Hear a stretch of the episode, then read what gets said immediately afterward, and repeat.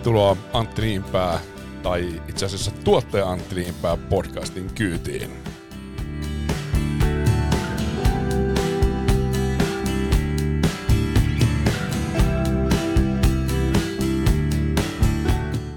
Tässä podcastissa asiaa myynnistä.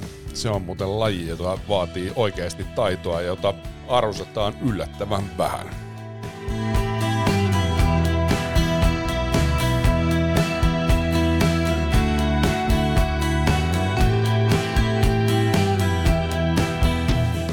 Mutta tähän alkuun pieni puffi yhdestä podcastista, mitä itse olen tykännyt kuunnella, tai itse asiassa löysin tuon podcastin vasta tuossa kesäkuussa, kun ajelin Lapista lapsieni kanssa takaisin pääkaupunkiseudulle.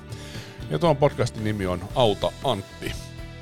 Ja tässä podcastissa, tai kyseisessä podcastissa, viidetaiteilija, näyttelijä ja viihteen moniottelija Antti Olma pitää podcastia.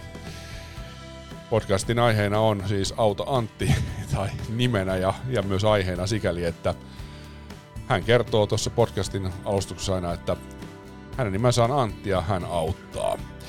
Ja kerta kaikkiaan, jos jollain ihmisellä on kyky tehdä hauskaa materiaalia, hauskoja, hauskoja ää, radio-ohjelmia tai podcasteja, niin Antti Holma on kyseinen henkilö. Aivan fantastisen hauskoja jaksoja. Toki myös kipeitä, nimittäin vaikka toki sitä mietin, että voiko olla niin, että nämä podcastit on oikeasti, tai ne aiheet, joita, joita tota, siellä podcasteissa käsitellään, että ne on oikeasti sitten ihmisten lähettämiä, niin välillä tulee se epäusko, että voiko oikeasti olla. Mutta näin on pakko varmaan oikeasti uskoa, ja, ja tota, sitä kautta tietysti sitten mennään tähän niin reaalimaailmaan ja siihen, että osa aiheesta on oikeasti aika kipeitä. Mutta Antti Holma kyllä tässä podcastissa erinomaisen hienosti käsittelee aiheita, ja Auta Anttia on nyt tullut tähän mennessä kaksi tuotantokautta. Ensimmäinen alkoi muistaakseni 2018 joulukuussa ja toinen sitten keväällä 2019, ehkä joskus helmikuussa tai maaliskuussa ja jatkui sitten toukokuun loppupuolelle, jos nyt oikein muista, mutta joka tapauksessa löytyy tuolta Radio Playsta ja, ja löytyy myös Google Podcastista, Apple Podcastista, kuten tietysti tämä tuottaja Antti Limpälä ainakin mulla toivo elää, että tulee löytymään. Nimittäin Google-podcastin kanssa niin on mielenkiintoista, että, että se ei niin kuin ihan tosta noin vaan otakaan sinne kuunteluun niitä, eikä sinne käytännössä voi itse, tai ehkä käytännössä voi, mutta se on ihan järjettömän vaikeaksi tehty se, että sä itse laitat niitä, kun siellä tosiaan on semmoinen tämän podcast-palvelun tarjoajalla tämmöinen juttu, että se ohjaa niin kuin Jenkki, Jenkki Google-podcasti ja sitten siellä lukee, että ei onnistu tästä maasta, mutta, mutta sitten kyllästyn yrittämään ja, ja yhtäkkiä mä huomasinkin, että Kaara Podcast tai Kaara TV Podcast,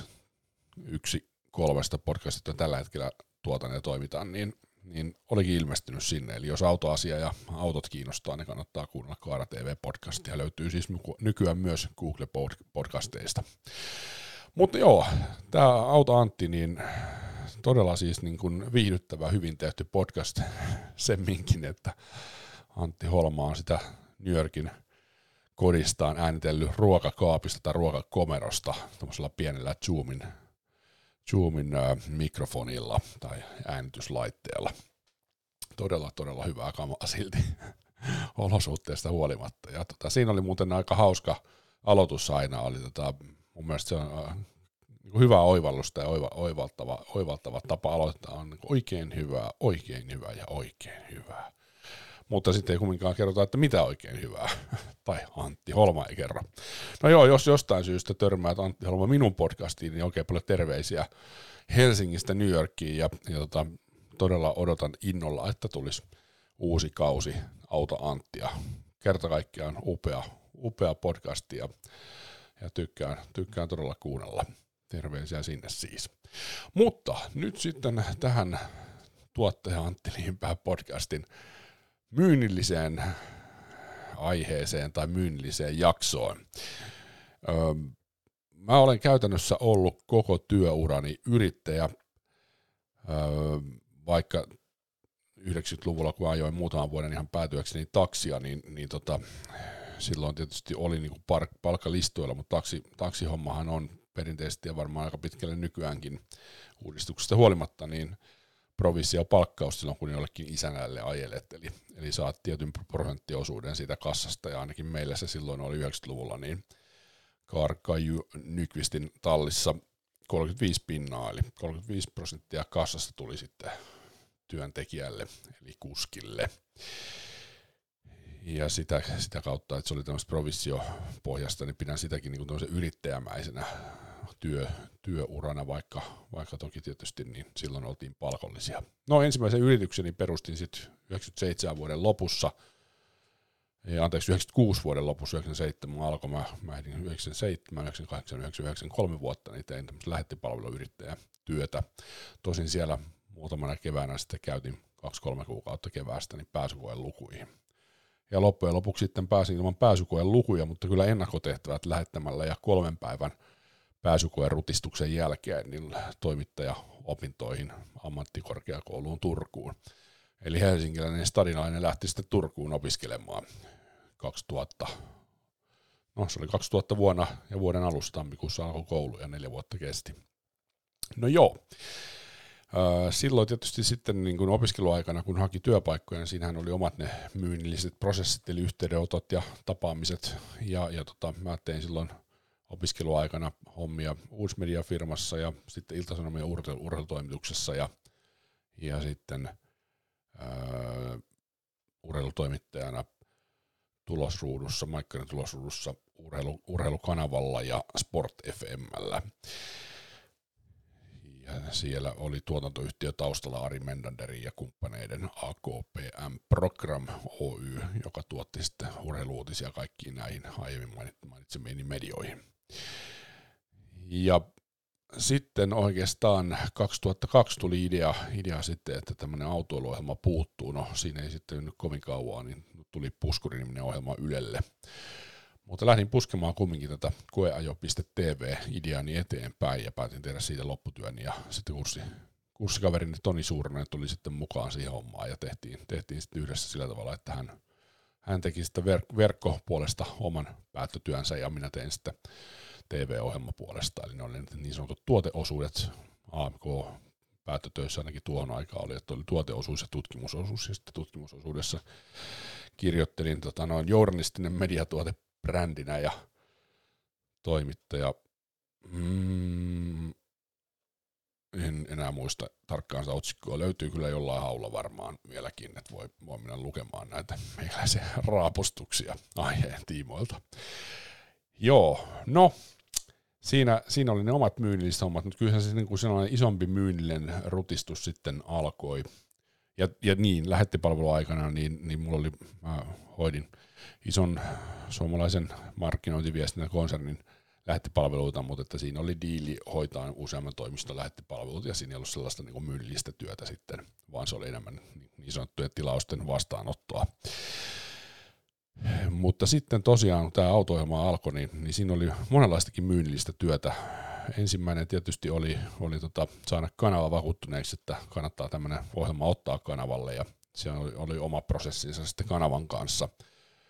Mutta sitten hyvin nopeasti kanavalta tuli se, se niin kuin, että on mahdollista, että ottavat ohjelman esitykseen, tämä oli siis nelonen, jonka kanssa neuvoteltiin, mutta että itse täytyy hankkia sit yhteistyökumppanit ja rahoitusohjelmalle, joten sitten vaan hattu kourassa lähdettiin kiertämään erilaisia autoalayrityksiä ja kerrottiin, kerrottiin koko ajan TVstä ja siitä ideasta ja joitakin yrityksiä saatiin sitten mukaan, mutta että olihan se, olihan se haastavaa. Ja sitten mä ehdin siinä olla koejo.tv loppumisen jälkeen niin vähän aikaa viestintätoimistossa hommissa ja siellä oli tämmöisen asiakas, asiakasvastaavana, eli, eli ihan raakaa myyntityötä, eli tuli, tuli kierrettyä asiakkaissa ja haettua sitten niin tälle viestitoimistolle, joka teki tällaista advertuaalilehteä, niin näitä advertuaaliasiakkaita. 2006, 2006 kesällä sitten palasin autoiluohjelman tuottajaksi ja, ja tota, tein sopparin nelosen kanssa, nelosen startista ja, ja tota noin, siinä sitten mentiin aika pitkään vuodesta 2006 vuoteen 2012, niin mentiin niin, että ää, oli, oli jakso jaksokorvaus ja lähetin laskun aina, kun oli jaksot tuotettu ja tehty, eli siinä ei ollut varsinaisesti sellaisia myynnillisiä juttuja. Öö, mutta sitten 2012 alkoi Nelonen Pro-kanavilla tuottamani golfari, golf-ohjelma, golf ohjelma ja siihen haettiin taas sitten yhteistyökumppanit, eli se oli samanlainen kuin oli ollut aikanaan TV. Eli tota, ei, enää, ei enää sitten öö, ollut, ollut mahdollista lähettää asiakkaille tai kanavalle laskua, vaan piti hakea ne yhteistyökumppanit. Ja se oli kovaa myyntityötä, siellä haettiin yhteistyökumppaneita kentistä ja haettiin golfvälinen valmistajista ja golfvälinen myyjistä ja, ja tota, jonkunlaista tulosta tehtiin, mutta ei se, ei se helppoa ollut sen minkin, että Nelonen Pro kanavilta ei saanut varsinaisia katsojalukuja, sai vaan niin semmoisen referenssiluvun, se on se vertailuluvun, että miten se suhteessa muihin ohjelmiin kerää, mutta varsinaisia lukuja ei annettu. Mutta onneksi oli kyllä hyviä yhteistyökumppaneita, jotka uskoo. Siellä oli tärkeimpänä Ford, joka halusi olla golfissa mukana. Siitä iso kiitos innokkaalle golfin harrastajalle, Fordin toimitusjohtajalle Hannu Pärsiselle, joka uskoi, uskoi golfiin ja uskoi golfariin ja lähti mukaan. Ja, ja sitten oli Continental ja oli Defa ja Tehosport. Nämä oli oikeastaan nämä, nämä niin kuin tärkeimmät ja isoimmat yhteistyökumppanit. Ja sitten oli lukuisen määrä tietysti pienempiä yhteistyökumppaneita. Mutta ei se helppo ollut niin kuin saada ihmisiä lähteä mukaan siihen. Niin. Eli kertoo siitä jälleen kerran, että ei ole myynnin työ helppoa. No 2012, 2013, hetkinen, nyt täytyy ihan miettiä, miten se meni. 2012 eka golferikausi, 2013 oli toinen – ja oliko niin, että joo, kyllä se niin oli, että 2012 samaan aikaan kun golfari sitten alkoi, niin tuli sitten neloselta päätös, että nyt nelosen start loppuu, tai vaihtoehtoisesti, jos haluan säilyttää sen paikan, niin saan pitää sen paikan, mutta pitää hankkia sitten itse rahoitus. Se oli kyllä haastava paikka. Haastava paikka, koska siinä oli aika vähän, hankkia, vähän aikaa hankkia niitä yhteistyökumppaneita, mutta onneksi sentään löytyi, löytyi hyviä kumppaneita. ST1, Continental oli silläkin puolella mukana. Defa oli myös, myös sillä puolella mukana, että niitä samoja hyviä yhteistyökumppaneita sain ja, ja tota, näin sitten tuli jatkoa startille sitten vielä, vielä yhden vuoden verran, mutta tota, 2012-2013, joo ei kyllä siinä tuli itse asiassa kaksi vuotta vielä tuli sitten, kaksi vuotta tein, 80 jaksoa tein sitten vielä tällä mallilla, mutta tota, kyllä siitä leikkaantui tosi iso, iso osa budjetista pois, ettei se myynnillinen onnistuminen ollut niin isoa valitettavasti, eli, eli tota, ei saanut niin isoja summia sitten yhteistyökumppaneilta tämmöisestä sponsoritunnisteesta ja, ja tota, sitten, sitten tota, tämmöisestä tuotesijoittelusta, jota käytetään noissa TV-ohjelmissa, että niitä voidaan tuottaa silloin, kun kanava ei maksa mitään. Ja sitten 2014 nelosen start päättyi ja sitten pääsin sopimukseen Discovery-kanavien kanssa. Ensin se oli TV5 puolella ja sitten kutosella toisen, toisen vuoden, niin kaksi vuotta tein sitten Kaaranimistä ohjelmaa.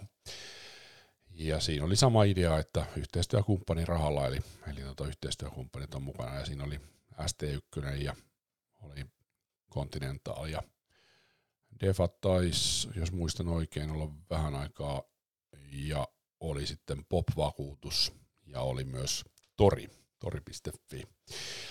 Eli monia, monia hyviä isoja yrityksiä, mutta että ei, eihän se, ei se ihan helppoa ollut ja, ja tosiaan budjetti oli, oli 40 jaksolle niin aika vaatimaton ja homma perustui siihen niin, että meikäläinen huhki hyvin pitkälle, pitkälle sitten sitä ohjelmaa kasaan.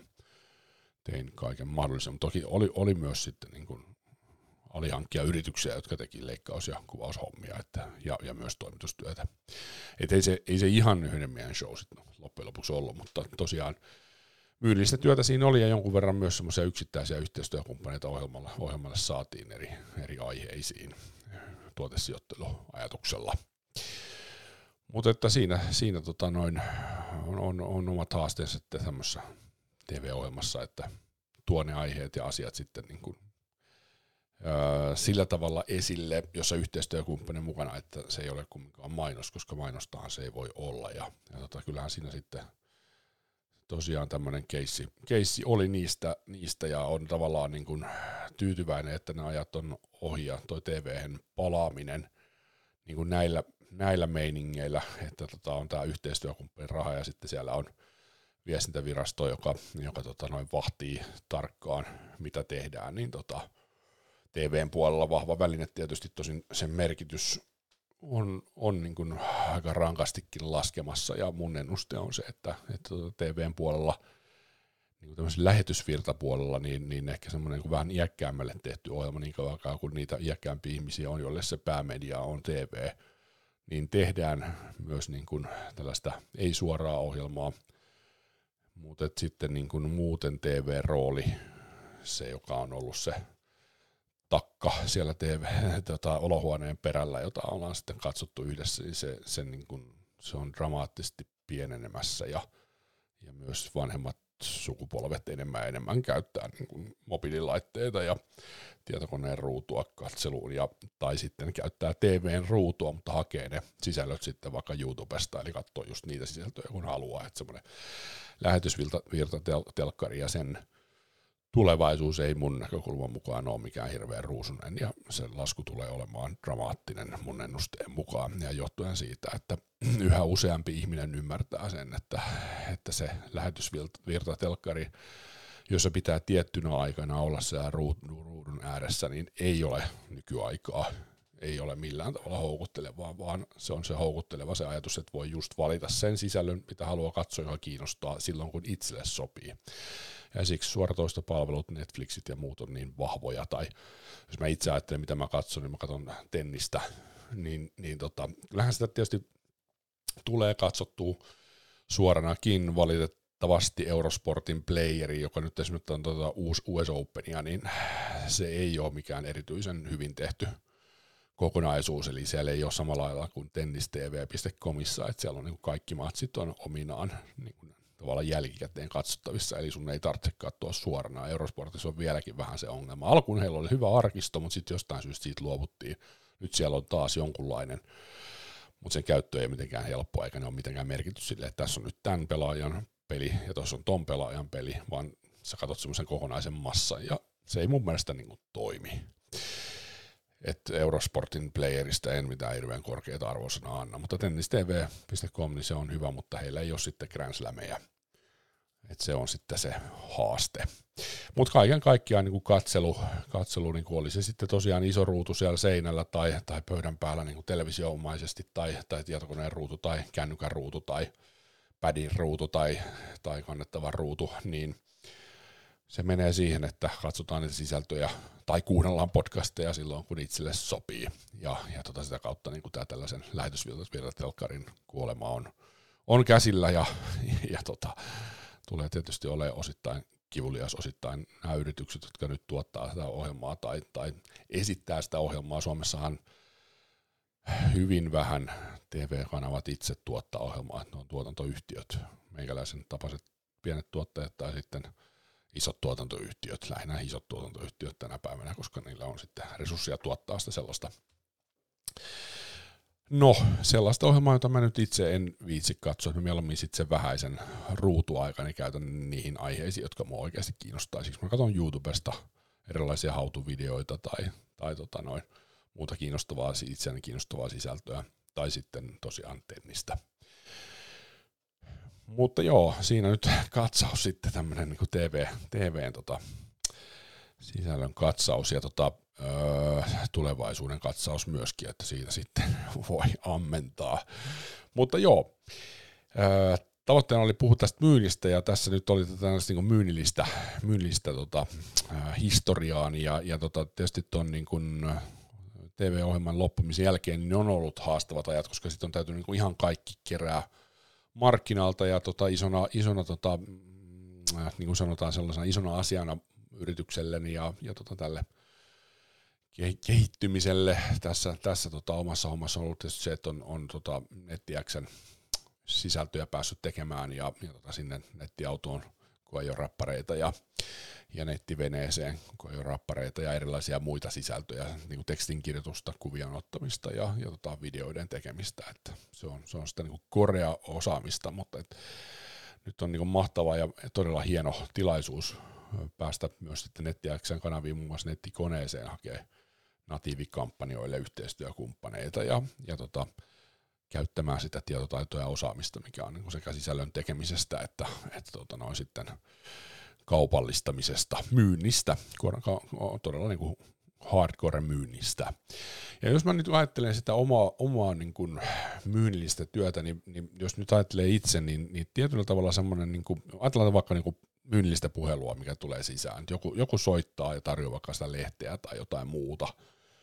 Öö, mä mietin nyt ihan viimeisimpiä kokemuksia, niin oli tämmöinen joku, olisiko ollut tanskalainen yritys, joka, joka tarjoaa sähköhammasharjaa ja sitten harjaspäitä. Ja se perustuu se homma siihen, että ne harjaspäät tulee, niin kuin, oliko se niin kuin, että kahden kuukauden välein tulee kaksi.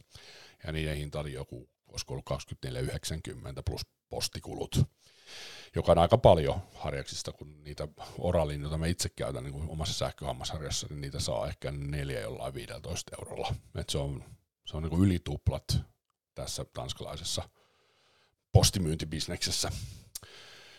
Öö, siinä se idea oli se, että, että se on niin ikuinen, että kerran ottaa sen hammasharjakoneen, siis sen sähköhammasharjakoneen, niin sitten saa aina uuden, mutta ne harjakset maksaa ja sä maksat joka kuukausi. Jos ajatellaan tuommoista 24,96 kertaa vuodessa, niin se on niin kuin 50 kertaa kolme, eli siis 2490 kertaa kuusi, niin mä nyt lasken se silleen, että eka pistän viisi, kaksi yhteen, eli 50 ja sitten kertaa kolme, eli 150 vuodessa – ajattelin, että olet 10 vuotta, niin sä maksat 1500 sun sähköhammasharjailusta suhteessa sitten siihen, että ostaa niitä harjaksia sitten, vaikka nyt sitten tämmöinen kuuden kappaleen harjaspääkappaleen paketti Oralilla ehkä 20-25 euroa, ajatellaan, että se on 25 euroa, ja se on sitten se vuosikustannus, jos sä kahden kuukauden välein vaihdat sen, 25 euroa, ja tota noin, sitten kerrot sen kymmenellä, se on 2500 euroa.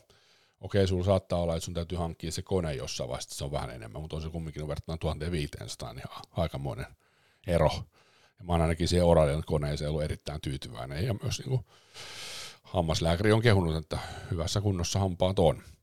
No joo, mutta sitten tämä myynnillinen puhelu kun tuli, niin siinä mennään hyvin pitkän niin vanhan perinteisen kaavan mukaan, jossa haetaan niitä osa kyllä-vastauksia tai joo-vastauksia ja sitten yritetään päästä siihen kloussaamiseen. Ja eiköhän me sinullekin laiteta tämä kone. Ja, ja tota, kyllähän tällä mallilla on tehty kauppaa todella paljon ja pitkään, mutta jos mä ajattelin itseäni, että mä soitan potentiaalisille natiivikampanjan asiakkaille, kun mä näen, että, että tässä voisi olla idea, että teillä on joku uusi juttu tullut ja kannattaisi ehkä kertoa siitä ja rummuttaa ja, ja saada kontakteja asiakkaisiin, jotka, jotka tulee ja, ja ostaa.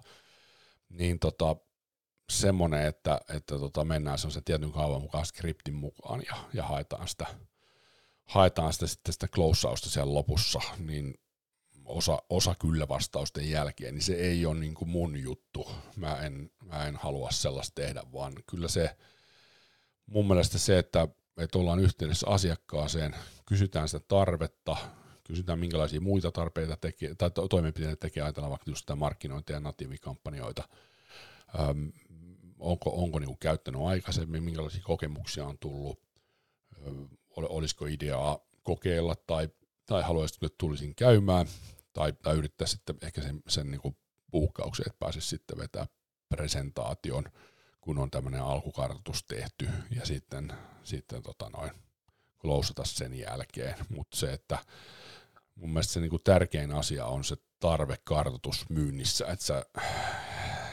sen, selvitä. Toisaalta täytyy tietysti myöntää se, että, että jos sen nyt vaikka ajatellaan tämmöistä potentiaalista markkinoijaa, joka mainostaa ja markkinoi kumminkin, niin kyllähän heillä selvästi on tarve markkinoida kertoa omasta hommastaan, ja he käyttää siihen euroja, joten miksi ei sitten käyttäisi meihin niin sanotusti, kun meiltä saa hyvää oikeaa kohderyhmää. Ja tavallaan sitten se, että jos sä oot niinku liian hyveli tai helppo, että sä et ollenkaan niinku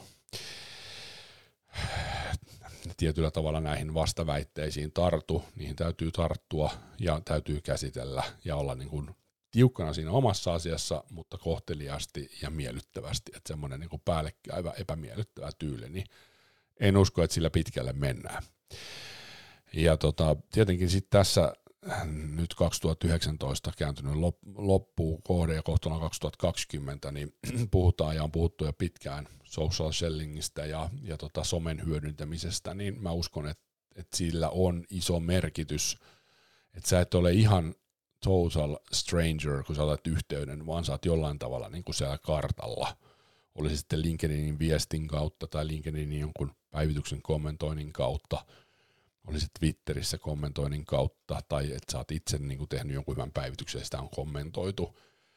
Ää, yksi, mitä mä itse aion käyttää, kun mä nyt on aika pitkään puhunut kameralle ja, ja tota se niin kuin kameralle esiintyminen on aika luonnollista, niin aion, aion hyödyntää tämmöistä bombom, bomb, bomb, .com-palvelua.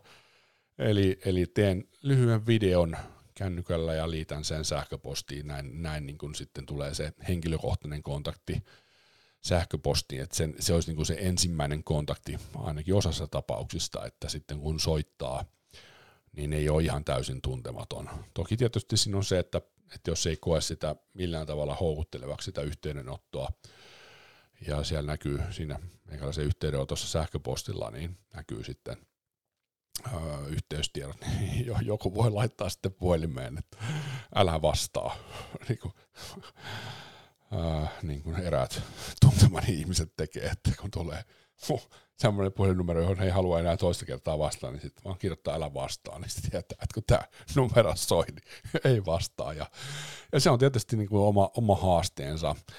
Ja, ja sitä varten nämä social sellingin ja, ja tota HubSpotin myyjät on menestynyt hyvin, koska he luo sen niin kuin, osittain illuusion, osittain varmaan todellisen asian, että, että kauppaa tänä päivänä saadaan paremmin sillä, että tehdään kiinnostavaa sisältöä ja sitten sinun otetaan yhteyttä.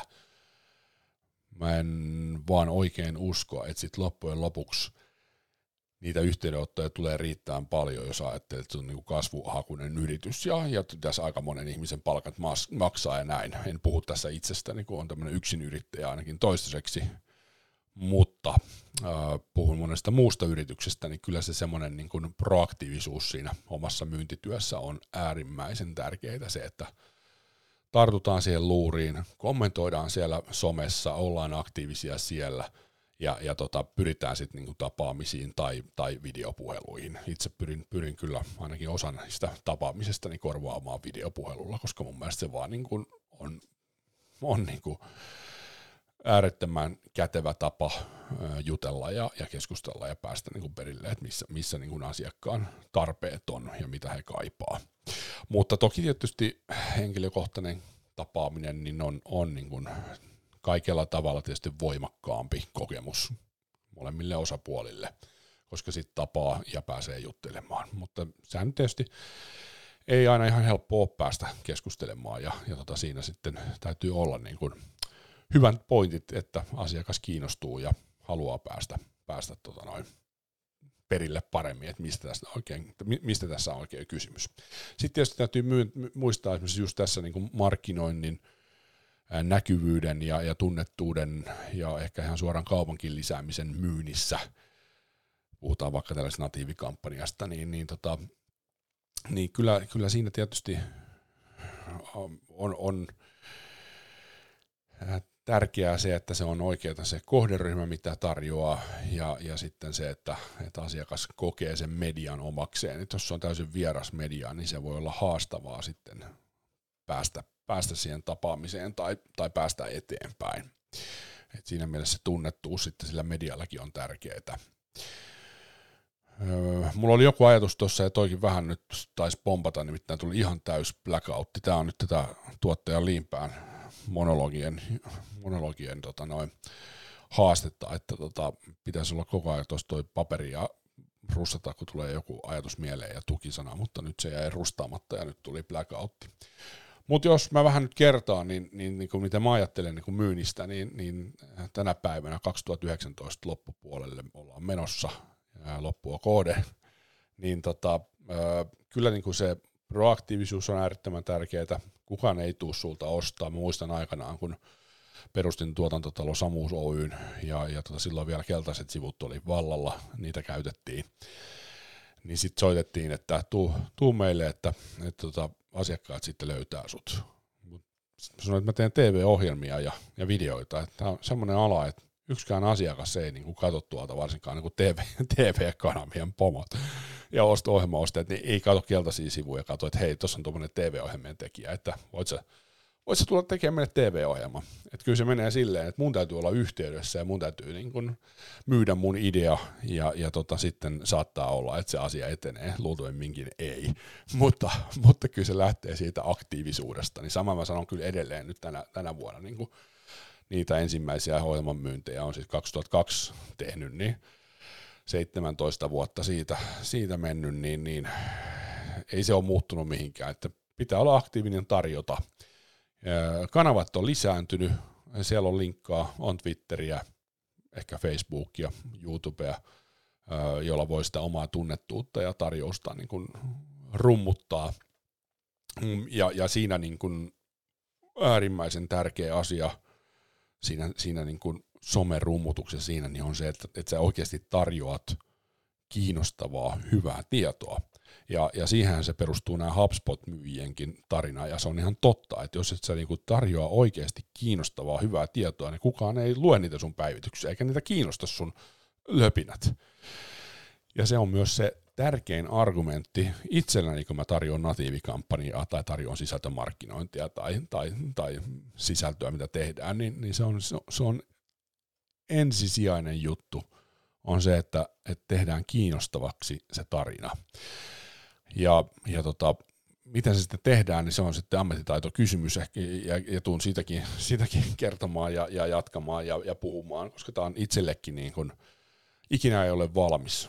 Mä, mä opin joka päivä ja opiskelen joka päivä, ja, ja tota, sitä kautta niin tämmöisen tämän tyyppisen podcastin tekeminen on mulle itsellenikin ihan äärettömän tärkeää, että peilaan niitä omia ajatuksia ja tekemisiäni julkisesti, että joku voi katsoa, mitä se nyt on tehnyt tai mitä se on ajatellut tai mitä se tekee, mutta sitten myös se on mulle itselleni arkistoa, mä voin palata näihin ja kuunnella ja, ja oppia.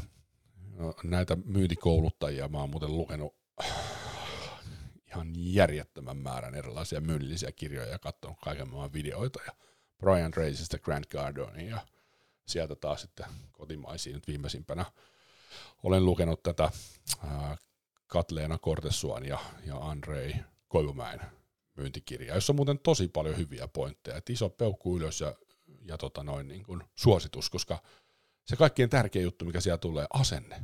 Asenne ratkaisee. Ja sen mä sanon silleen, että oli HubSpotit, oli hyvät sisällöt, oli, oli puhelintyötä, ihan mitä tahansa myynnistä, niin jos sun asenne ei ole kunnossa, jos et sä usko itse siihen, mitä sä teet ja, ja tarjoat, ja jos sä usko siihen, että sulla on mahdollisuus saada kauppoja, niin ei ole kyllä, ei ihan hirveän montaa kauppaa tuu. Et se, se on niinku se, että tekee pitkäjänteisesti uskoa siihen hommaan ja, ja uskoa, että niitä kauppoja tulee, niin kyllä niitä kauppoja sitten myös tulee.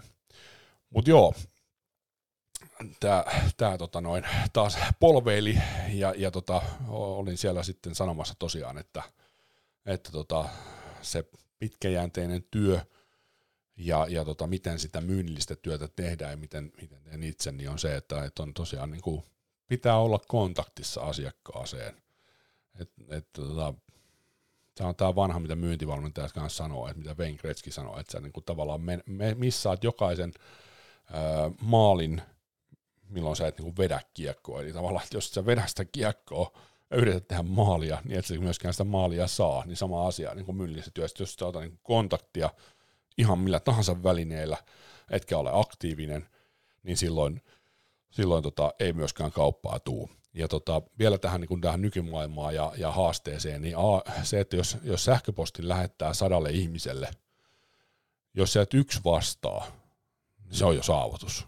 Luultavasti minkään yksikään ihminen ei tule vastaamaan sen sähköpostiin. Jos ei sitten siellä ole jotain todella hyvää, kiinnostavaa, ehkä, ehkä niin kuin ilmasta hyvää, niin sitten saattaa olla vähän enemmän vastaan. Mutta jos sä vaan niin oot tarjoamassa jotain, niin aivan nolla juttu. Mutta sitten, niin kuin sanoin äsken itse, niin aiota bombommia käyttää, pikku video mukaan, tulee äijä tutuksi, ja mä näen myös sitten siitä palvelusta, että se on vasta niin kuin avattu se maili. Jos ei sitä avattu, niin sitten tietää, että no eipä se ole kattonutkaan sitä, että, että, että tota, silloin ei ole paljon videon lähettämistä hyötyä.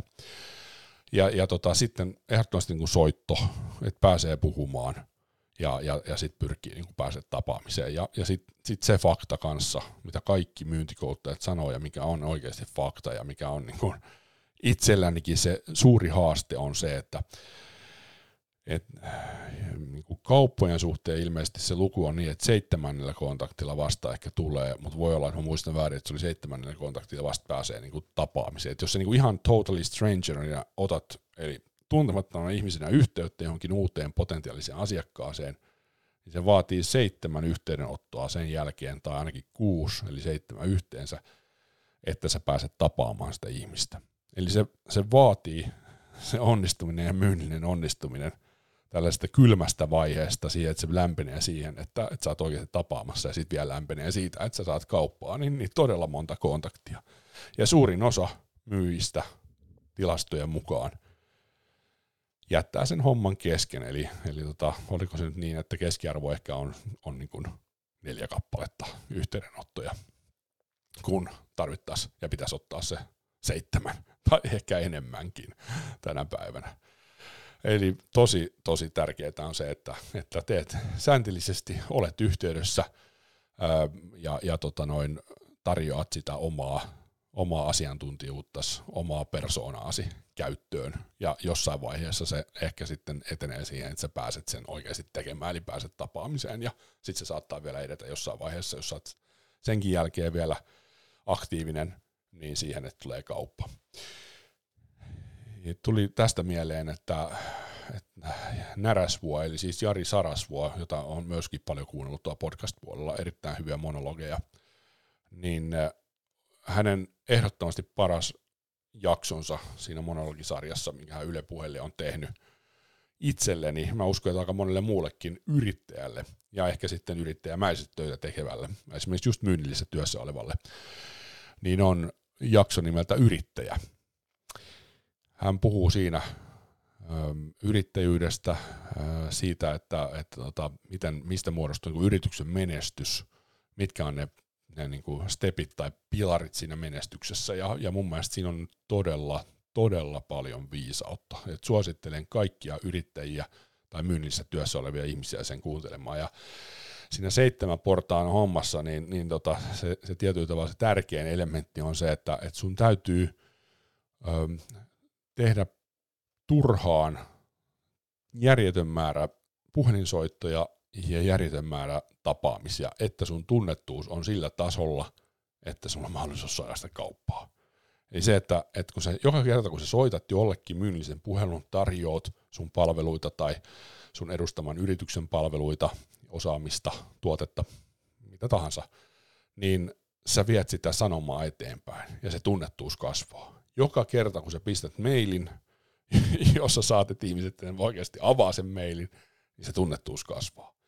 Joka kerta, kun sä ää, pistät videomailin, niin tunnettuus kasvaa. Ja joka kerta, kun sä meet tapaamisen, pääset tapaamisen, meet kertoo, niin se tunnettuus sen yrityksen tuotteista, palvelusta, osaamisesta tai mistä muusta tahansa, mitä ikinä myydäänkään, niin kasvaa. Eli se kontaktien ja turhien kontaktien määrä pitää olla riittävän iso, että on mahdollista tehdä kannattavaa kauppaa.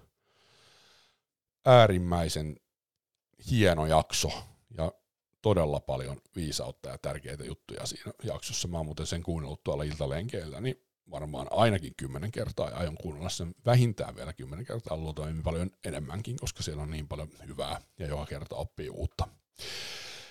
Joo, no niin, nyt alkaa kohta olla tuota, tämä podcastin osalta 40, 40 minuuttia täynnä, mutta tuota, nyt otetaan vielä sellaisena kertauksena, kertauksena niin kuin tähän myynniseen työhön, niin, niin tota, jota nyt ehkä nyt osittain ollutkin tässä jo, niin se, että, että A, ole niin kuin kontaktissa asiakkaaseen ja potentiaalisiin asiakkaisiin, ole aktiivinen, tee sitä perushommaa, soita, viittaa, laita linkkaa, viestiä, päivittele itsestäsi linkkaa, ole aktiivinen ää, ja, ja jota, pyri, pyri niin kuin pääsemään henkilökohtaiseen kontaktiin. Okei, puhelin on, on hyvä, mutta tota, puhelimessa varsinkin vähän isompien kauppojen klousaaminen voi olla haastavaa. On sekin mahdollista, jos kehittyy oikein hyväksi puhelinmyyjäksi. Öö, sitten on, on tietenkin se, että pääsee tapaamaan, pyrin niihin tapaamisiin, et tapaamaan, tee jalkatyötä tai sitten vaihtoehtoisesti käytä niin kuin nykyaikaisia välineitä, esimerkiksi Google Hangoutsia tai, tai Skypea, videopuheluita ja, puheluita ja yritä päästä niin kuin video, videopuhelun välityksellä sitten sinne asiakkaan, asiakkaan luokse. Ja tota, sitten älä luovuta, eli, eli tarjoa uudelleen ja uudelleen ja uudelleen, niin se kauppa voi sieltä tulla. Eli, eli ole sinnikäs, äläkä luovuta, kauppa tulee. Ja sitten sit se tärkein, mitä tässä mainitsemassani Andre Koimäen ja Katleena Kortesuon uudessa kirjassa, niin, niin on se, että asenne. Et usko siihen, että, että jos et sä ole vielä huippumyyjä, niin susta semmoinen tulee. Usko, että sä saat paljon kauppaa. Usko, että sä saat paljon asiakkaita ja pidä sit niistä asiakkaista myös hyvää huolta ja oheihin yhteydessä aktiivisesti. Tämmöisiä myynnillisiä ajatuksia. Tämä on nyt niin kuin kautta aikojen ensimmäinen yrittäjä ja tuottaja Antti Liimpään. Ja Antti, no piti sanoa podcasti, mutta, mutta yleensä siis yrittäjä Antti Liimpään myynnillisiä neuvoja ja, ja näitä on tulossa sitten lisää. Se ei lopu tähän näin, koska mä tarvitsen joka päivä omaan myynnilliseen työhöni valmennusta ja, ja, ja, ja niin työkaluja ja preppausta. Mä en ole ikinä valmis siinä, mä tiedän sen nyt jo, mutta joka päivä niin opiskella – miettiä ja tehdä. Mutta siinä oli se viimeinen sana, se tärkein, eli tehdä. Että sitten kumminkin se kokemus ja tekeminen on se kaikkein tärkein asia, jos sä haluat olla hyväksi jossain hommassa. Ei se, että sä puhut siitä täällä podcastissa, ei se, että sä puhut siitä kavereille, ei se, että sä luet kirjoja, osallistut kursseihin, vaan se, että sä oikeasti, ihan oikeasti teet sitä hommaa. Soitat niitä puheluita, oot potentiaalisia asiakkaisia yhteydessä somessa tai kommentoit heidän juttujaan, laitat sähköpostia, laitat videosähköpostia, meet tapaamisiin niiden asiakkaiden kanssa, jotka haluaa tavata. Eli siinä niitä ihan niin kuin perusasioita, mutta nämä on semmoisia, joita pitää niin kuin toistaa joka päivä ja tehdä aktiivista myynnillistä työtä.